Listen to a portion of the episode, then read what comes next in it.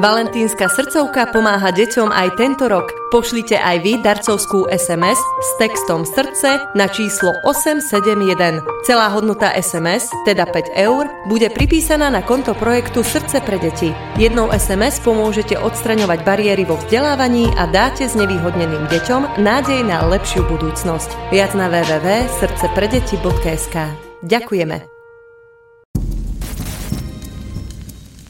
Rok od ruskej invázie na Ukrajinu mám v štúdiu spisovateľku a bývalú novinárku pani Irenu Brežnú, ktorá sa zaoberá Ruskom a bývalými krajinami Sovietskeho zväzu. Vítajte v relácii na rovinu. Dobrý deň, ďakujem za pozvanie. Pani Brežná, e, nevyzerá to, že za ten rok vojny, alebo takmer rok by sa v Rusku niečo významné zmenilo. Vy ste napísali e, pre náš portál minulý rok, že e, Rusko sa zmení len ak príjme výzvu spoznať seba, dekolonizovať svoje myslenie, tak ako Nemci. Čo ste tým mysleli?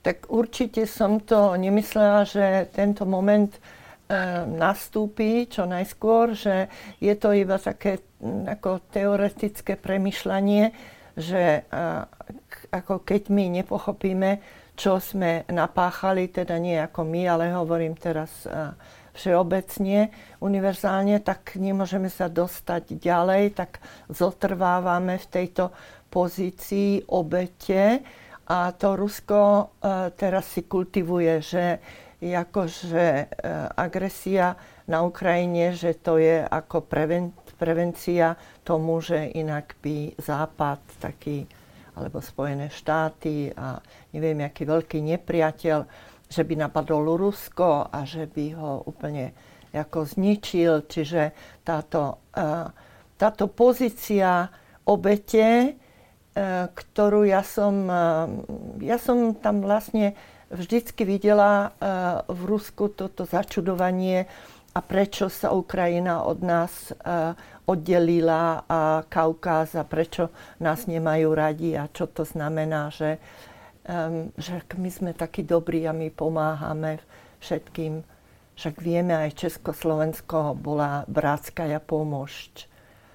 No a už vtedy bolo, eh, eh, to nebolo ako, že, eh, že iba Československo sa uberá zlou cestou, ale že to je Nemecká spolková republika, že jej vojska stoja na hraniciach a chcú nás obsadiť. No to tvrdili preto... vtedy Rusi. Ja teraz skúsim premostiť na tú súčasnú situáciu, že čo sa musí v Rusku teda zmeniť, e, to, čo ste tvrdili, že um, aby vlastne e, prestalo byť takéto agresívne. Áno, no, že, áno, že toto si uvedomiť, že nie, tam je nejaký iný nepriateľ, ktorý ich napadá, ako aby zmenili túto perspektívu obete a vedeli sa vžiť do perspektívy tých národov, ktoré obsadili, kolonizovali ako nielen teraz a čo sa týka Ukrajiny, to by bola ako veľká možnosť. Veríte, že toto je v Rusku vôbec možné, aby sa vlastne vžilo do tých eh, svojich obetí? No tak momentálne určite nie že bola by tam, neviem, či by to bolo možné, keby Rusko prehralo, lebo to je ako, že sami Rusi si myslia, že to bude koniec sveta, keď prehrajú, že Rusko, keď ako nebude víťaz, tak to je pre nich veľmi traumatizujúci moment, takže lebo sú vychovávaní v tom, že my sme ako víťazí, my sme tí dobrí, my. A tam práve e, sa ponúka tá paralela, čo ste urobili v tom texte s tým Nemeckom, že aj Nemci si mysleli, teda, že e, oni budú určovať ešte za druhej svetovej mm-hmm. vojny e, dianie v širšom svete okolo seba. A tá pre, prehra pre nich bola traumatická, ale zároveň to bolo takou katarziou a dnes naozaj neviem, kto väčšiu sebareflexiu urobil mm-hmm. ako Nemci odvtedy. Toto v Rusku nehrozí? No, No, tak ale Nemcom pomohli Američania, že tam boli programy, že deťom púšťali filmy z koncentračných táborov. Ako môj manžel bol Nemec a on sa až v škole dozvedel, že čo to bolo, tá Tretia ríša a konfrontoval svojich rodičov s tým. Čiže kto by to mohol uh, urobiť v Rusku, keď samé Rusko ako memoriál zrušili, nie tam, ako bola tá možnosť, memoriál, ktorý mal dokumenty o Gulagu a o všetkých zverstvách, o stalinizme. Takže momentálne to tak vôbec nevyzerá, ale naopak. Čiže tá situácia sa zhoršuje odvtedy, čo sme sa o tom rozprávali naposledy. Za ten rok vojny sa vlastne nič nezmenilo k lepšiemu? No určite nie, však vieme, že tie najlepšie uh, hlavy, čo sú tam, tí ľudia, uh, ktorí reflektujú, ktorí chcú niečo iného, ako tento putinizmus a diktatúru, buď odišli, alebo sú vo vezení a um, že keď tam niektorí zostali, tak nemôžu nič povedať, lebo sú e, v ohrození. No, mm, mm, jediné, ako čo teraz uh, Putin ponúka, on predsa bol, ja som bola uh, v Čečensku a čudovala som sa, že uh, ruské obyvateľstvo si myslelo o Putinovi, že on je nejaká nádej. On už vtedy hneď, ak prišiel k moci v 99. a potom v, de- v roku 2000 už bol vojnový zločinec, masový vrah a naďalej e, e,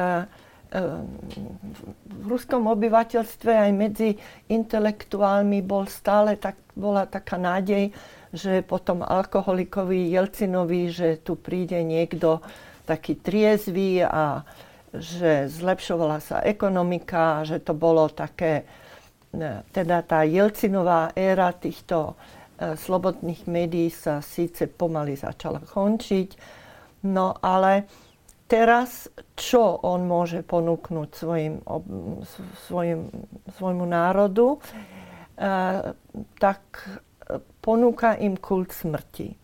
Neviem, či ste počúvali aj e, patriarcha Kirila, e, ktorý v januári, e, neviem, či to bola Omša, ako vyhlásil, že toto je vojna, ktorá, no, ktorá prináša možnosť mučeníctva, teda mm-hmm. zahynúť na tejto vojne je ako také, sa človek sa môže očistiť, bude spasený no a to isté, už teda nie takýmito náboženskou terminológiou, hovorí aj Putin. Čiže on ponúka to jediné, čo už teraz má, kult smrti. Takže cez nejakú ekonomickú situáciu to už asi nepôjde, lebo tam vieme, že sú sankcie, vieme, že nejakým spôsobom eh, tej ruskej ekonomike škodia. Otázka je do akej miery, že či E, toho bežného, bežného Rusa vlastne prinútia tie sankcie nejakým spôsobom sa zamyslieť. Aj keď áno, či tí bežní ľudia v Rusku vôbec majú vplyv na to, čo sa deje vo vysokej politike?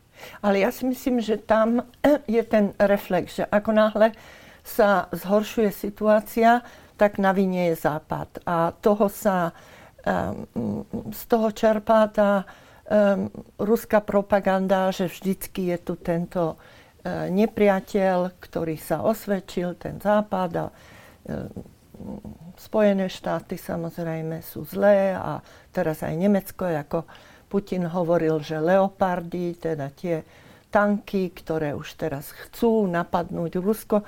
Čiže e, neustále je tam táto pozícia, že, že niekto, ten zlý, ten to nikdy nie sme my.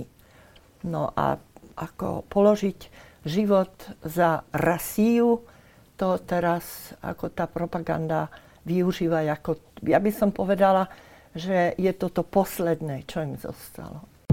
5 rokov od vraždy Jána Kuciaka vydala redakcia Aktuality.sk mimoriadnu knižnú publikáciu Kuciak, reportáže 2015 až 2023. Výber najzásadnejších článkov investigatívneho novinára doplňajú zistenia vyšetrovateľov a rozhodnutia súdov. Knihu Kuciak predstavíme v pondelok 20. februára o 18. hodine v Starej tržnici v Bratislave. Odporúčame vám rezervovať si miesto vopred na webe Aktuality.sk.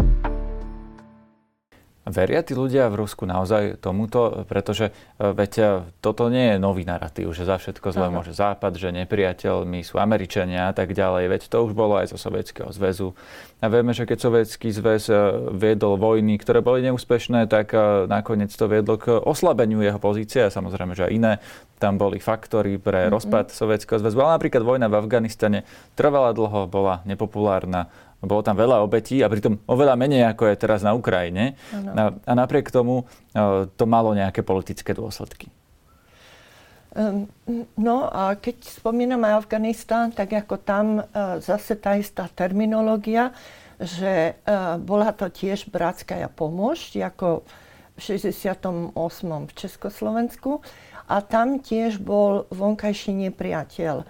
Že mm, nie afgánsky národ e, bojoval proti e, Červenej armáde, ale že to vraj Čína tam e, školila nejakých zradcov národa a podporovala tento odboj. Jako to je také isté ako teraz aj na Ukrajine, že ten ukrajinský národ je kolonizovaný západom a to oni tam všetko riadia. No a to, to hovorí ruská propaganda, áno. Áno, ale nakoľko, e, nakoľko ako obyvateľia v Rusku, ktorí sú bombardovaní ozaj neustále touto propagandou a pozerajú sa na ruskú televíziu a chcú, ja myslím, že aj tomu chcú veriť, pretože ten krok si uvedomiť, že Rusko urobilo chyby, alebo že náš prezident nie je až taký ideálny, že je to, mm, že ľudia ako chcú vidieť samých seba v takom pozitívnom svetle a keď im to pre, e, tá propaganda ponúka, tak akože že také to akože ľahké, že čierno-biele, že No. Je ľahké obviniť vlastne niekoho ano. iného e, za to, že ano. nám je zlé. No, to sa ale týka všetkých konšpiračných teórií, ktoré vždy mm-hmm. nájdú nejakého externého nepriateľa. A týka sa to aj napríklad tých teórií, ktoré sú na Slovensku, ktoré tiež do veľkej miery šíri vlastne Rusko, lebo tak vieme, že tu vedie nejakú hybridnú vojnu. No, to sa chcem opýtať, že vy keď ste naznačili, že Rusko alebo ruskí občania, tá ich verejná mienka by mala prejsť nejakou sebareflexiou, Platí to aj pre týchto Slovákov, ktorí vlastne veria tomuto istému? Tak ja neviem presne, ako je to možné, že na Slovensku vraj je toľko e, pro-Putinových zastancov.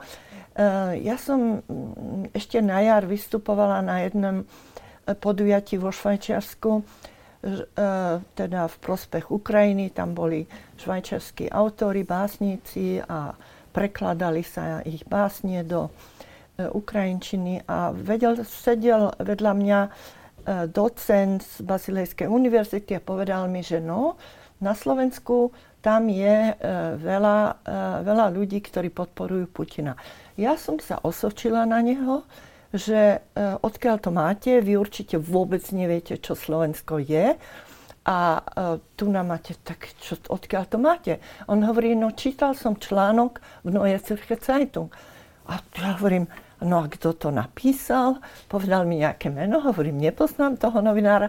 Takže ja som, uh, uh, potom mi až Vorecky napísal, uh, že ako to tu vyzerá, tak som bola z toho šokovaná a veľmi tomu nerozumiem. Pýtala som sa, tu na, sme mali vystúpenie včera, áno, a ako hovorili mi, že je tu nejaký e, sociologický výskum, ktorý hovorí, že to sú ľudia, ktorí sa cítia nejak bezmocní a že sa stotožňujú s takým silným vodcom a že táto tendencia na Slovensku je Ano, bol prieskum, ktorý uh, sa pýtal, že či by ľudia boli za víťazstvo Ukrajiny, skôr za víťazstvo Ukrajiny, skôr za víťazstvo Ruska, úplne za víťazstvo Ruska, alebo je im to jedno. Uh-huh. A tie výsledky boli tak uh, pol na pol, že naozaj uh, bolo možno uh, petina ľudí, ktorí by si želali víťazstvo Ruska, ďalší skôr víťazstvo Ruska, ďalším to bolo jedno. A necelá polovica populácie, ale myslím, že zhruba polovica populácie bola skôr alebo úplne za víťazstvo Ukrajiny. Takže tá populácia je rozdelená, nemálo ľudí je medzi tým, ktorým Aha. je to jedno, alebo ich to nezaujíma, no, alebo vlastne sa nevedia rozhodnúť. Uh-huh. A mhm. možno to je najlepšia definícia, že nevedia sa rozhodnúť, uh-huh. že by boli možno radšej niekde v strede.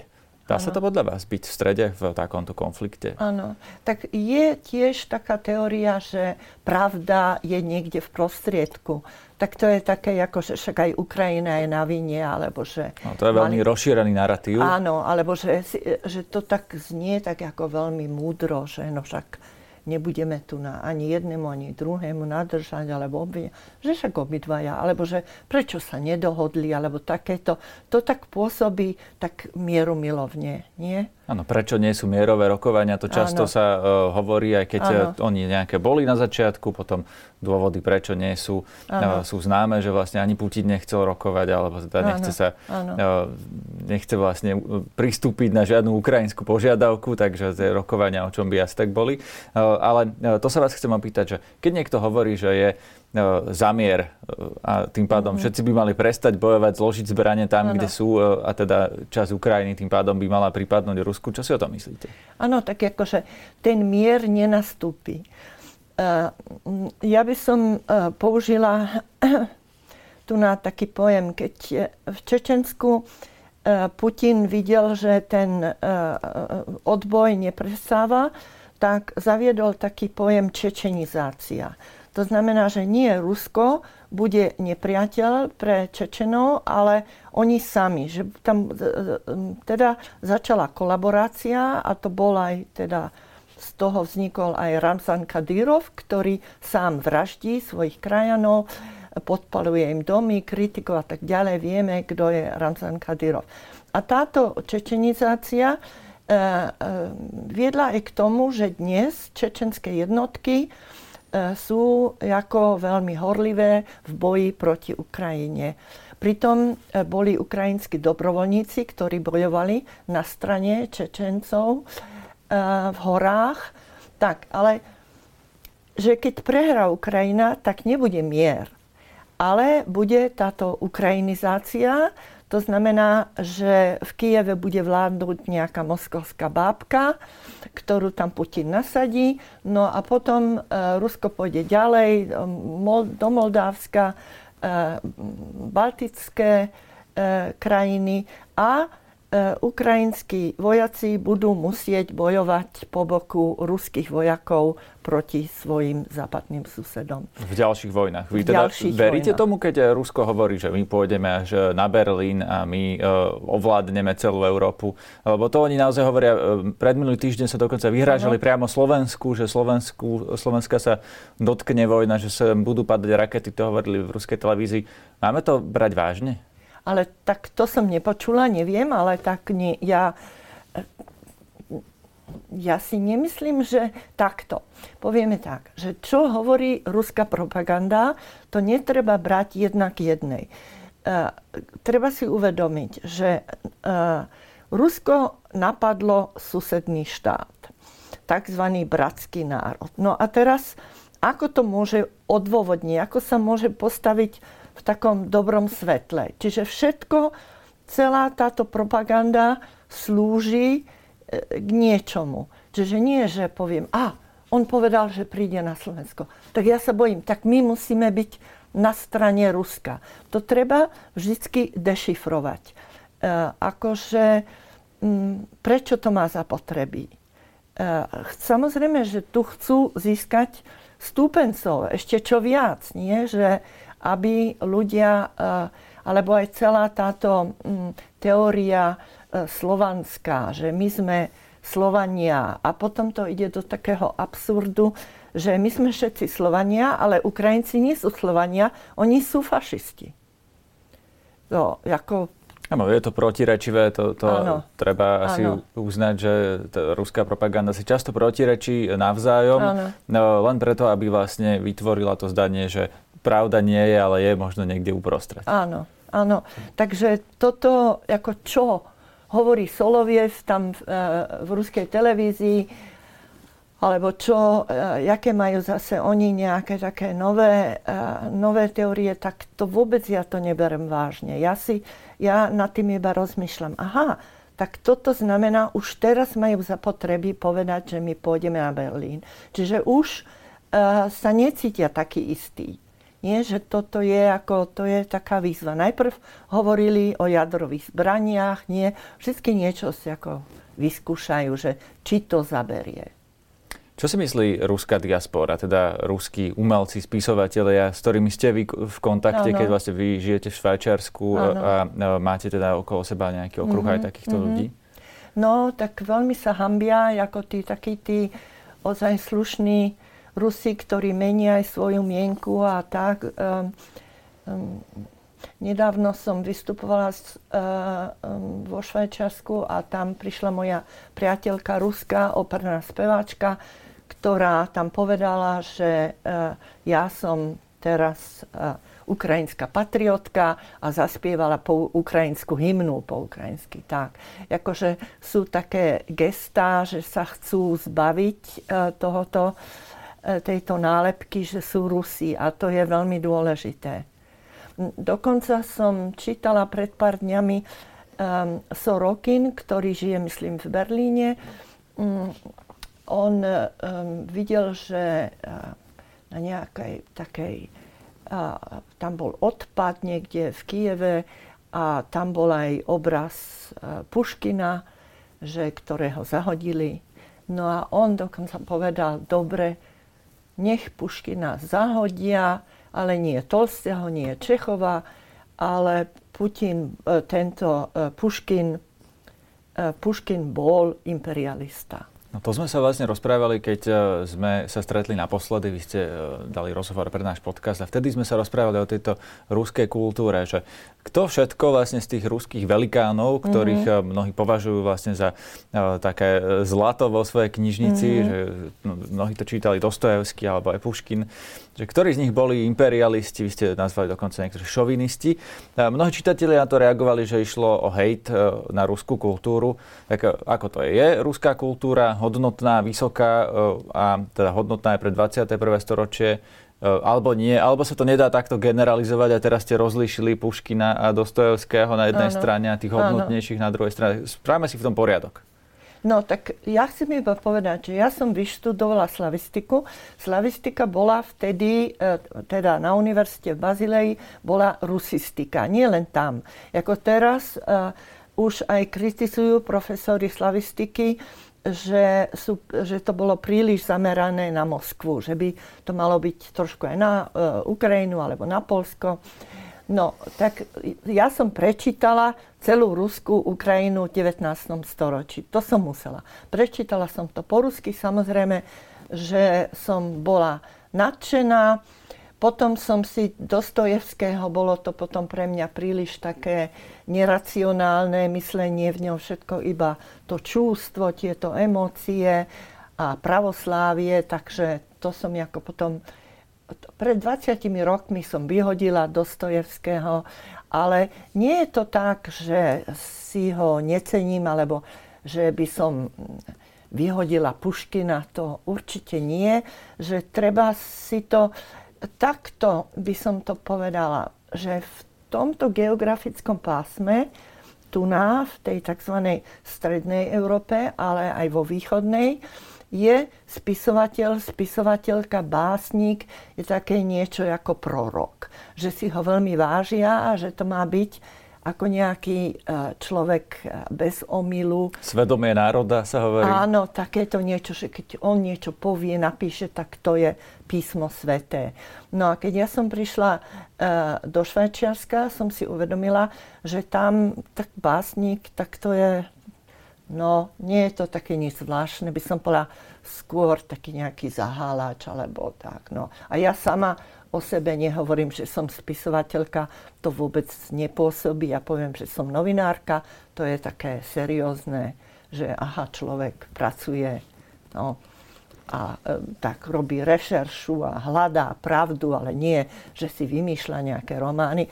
No a t- problém je v tom, že aj ako v Rusku, keď e, Jevtušenko zaplnil celý štadión, tisíc ľudí tam bolo, keď on prednášal svoje básne.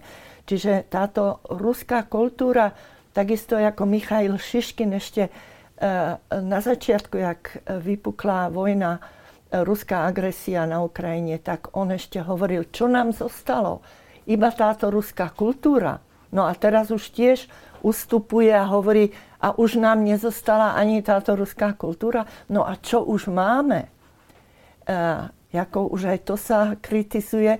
Takže netreba to, myslím, až tak preceňovať, že čo je kultúra. Chápem. A tak e, povedzme si aspoň k tým spisovateľom, ktorých ste vymenovali, že Dostojevského ste vyhodili, Puškina by e, ste síce nevyhodili, ale asi schválujete tú tézu, že bol to šovinista či imperialista a tí ostatní kto je podľa vás inšpiratívny v ruskej literatúre? Koho treba čítať? Tak určite Čechová, ako toho si veľmi, buď sú to jeho drámy, alebo sú to poviedky, ako to, je, to si najviac cením. No, tak um, je tam aj Turgenev, možno je trošku nudný, ale to bol ako tak, takzvaný západník. On potom žil aj v Nemecku. A, um, možno z tých súčasných? A súčasných, um, musím povedať, že veľmi nepoznám. Tam je Ulickaja, ale neviem, ako, ako oni, oni by sa teraz museli tak nejak aj politicky zaujať nejaké stanovisko. No neviem, nesledujem to, ale tak Sorokin je dobrý spisovateľ. Mm. Myslíte si, že e, toto, že vlastne nepoznáme tých e, súčasných velikánov v Rusku, je tým, že e, nie sú? Alebo... A nie sú. Jako keď porovnajme to s Maďarskom, že Maďari majú vynikajúcich univerzálnych spisovateľov, je ich kopa, ktorí sa prekladajú do Nemčiny. Ja sa vždy čudujem, zase nejaký Maďara, zase ich preložili a nie je to vôbec provinčné. A takéto malé Maďarsko vyprodukuje takúto svetovú literatúru a tam Rusku, akože kde sú? Neviem. Keď sa opýtate Rusov na túto ich veľkú kultúru, tak tiež vždy vlastne hovoria o týchto spisovateľoch z 19. storočia. E, je to, čím to je podľa vás? Áno, zostali ako keby tam trčať v tom 19. storočí. Len v tej a... literatúre, alebo celkovo akože v myslení a mentalite? No, možno aj v tejto, možno aj v mentalite, hoci ako na druhej strane je táto technická inteligencia, to sú tí mladí Rusi ako IT špecialisti a taký, um, ale čo sa týka kultúry, um, myslím, že tam je takýto konzervatizmus, o konzervatizmus, čo tých, teda u tých, ktorých poznám, ktorí sa usadili na západe, No, že napríklad by... V akom nie... zmysle? Aby sme v tom no. vedeli spraviť zase poriadok, lebo uh, napríklad slovenskí konzervatívci tam nájdú nejakú inšpiráciu uh, u tých napríklad, ste povedali, Rusov, ktorých sa uh, presťahovali na západ? No tak napríklad, že by nepoužívali tieto gender, že by sa nepreorientovali na uh, také, že, že by nepoužívali, že Rusi a Rusky. My to, to teraz tiež nepoužívame, ale tak ja, ja medzi tým tak raz to poviem tak, raz poviem aj ženskú koncovku, raz aj mužskú. Ale že čo by slovenský, um, slovenskí nacionalisti alebo takí konzervatívci našli možno, že by sa tam, že by sa tam našli. No. Dobrom či, či v zlom? Ako to myslíte teraz? Neviem vám to povedať, ale možno sú tam nejaké styčné body a preto aj takí ľudia nie ako Čarnogurský alebo Kolár, alebo ja to, a ja tak sa až nevyznám tu na slovenskej politike. Ale čítam uh, uh, slovenskú tlač online, ale uh, keďže tu nežijem, no neviem, ale uh, je to tiež propaganda samozrejme, že Rusi ponúkajú my to je naša tradičná rodina, nie, my sme proti LGBT, tí chudáci Ukrajinci, keď chcú vstúpiť do Európskej únie, musia zorganizovať túto Pride a, tak, akože, že je to pomílené, zženštele, nie tak, že to sa môže e, slovenským konzervatívcom páčiť. No keď sa im to páči, a keď eh, napríklad niektorí z nich, spomenuli ste napríklad Jana Čarnogurského, eh, vnímajú Rusko ako priateľa a ako mm-hmm. možno nejaký vzor, čo by ste im odkázali úplne na záver? No, tak um, ja by som povedala, že treba uh, hľadať uh, teraz to poviem tiež tak pateticky po rusky, pravdu. Nie? Takže kde tá pravda je, to znamená, že sa môžem, uh, môžem hľadať fakty, uh, ako novinárka, tiež som niekedy fakty zanedbala, ale že je uh, dôležité, kde je ten zdroj, odkiaľ to mám, keď je to ruská propaganda, komu, že ako ju odhaliť, urobiť si taký odstup, a pozrieť sa na to, komu to slúži, na čo to je. A mm, tak ako um, si uvedomiť, že to Rusko má tieto, toto imperské zmýšľanie a toto sú jeho prostriedky. Tak keď hovorí, že my prídeme na Slovensko, tak e, v ľuďoch to okamžite vyvolá strach, nie dokonca keď sú e, tam v strednom Slovensku alebo kde, dostala som také maily od jednej docentky, že ja som uh, ako na strane Ukrajiny, ale bojím sa, čiže som skôr na strane Ruska. Že to, že keď Rusko vyhrá, že bude mier, tak to je tie úplne absurdné. Takže tomu netreba veriť a treba si veci neustále preverovať. No, ale ja viem, že títo ľudia by zase e, nám povedali a vy si nepreverujete to, čo tu nám hovorí, e, hovoria aktuality.sk. Nie? Kde je, že... von, kde je cesta von z tohto kruhu, že jedni budeme druhých ano, teraz všetky. obviňovať? Áno.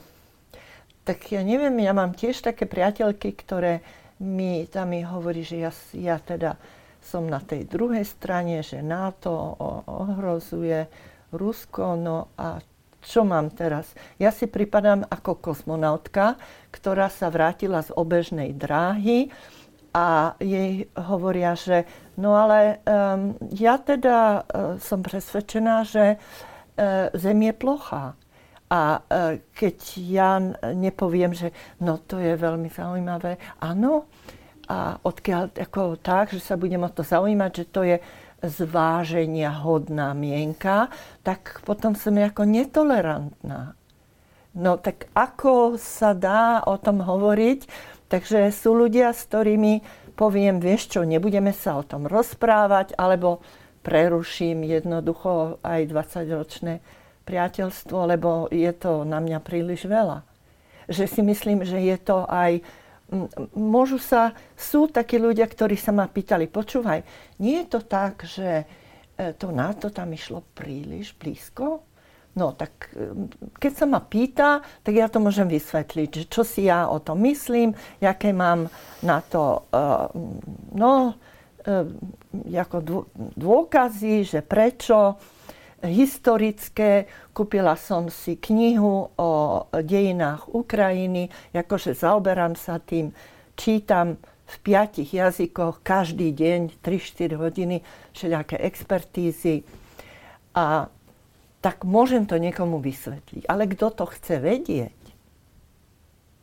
Ale nie, že, že tu na... Ako, čo som si všimla tiež na Slovensku, je veľmi rozšírená taká kultúra monológov, že spovie si svoje, svoju takúto túto dogmu, že ako keby ľudia sa eh, nevedia poriadne porozprávať a tak povedať, že tak, aha, no a teraz kde by sme mohli nájsť nejaký spoločný bod, alebo, alebo nemusíme ho ani nájsť, ale môžeme ako prerušiť tento monológ a, a nakoľko sa to v školách učí. E, vo Švajčiarsku školách sa veľmi na to dbá, ale to tiež je pomerne taký nový fenomén posledných 20-30 rokov, že sa učia diskutovať.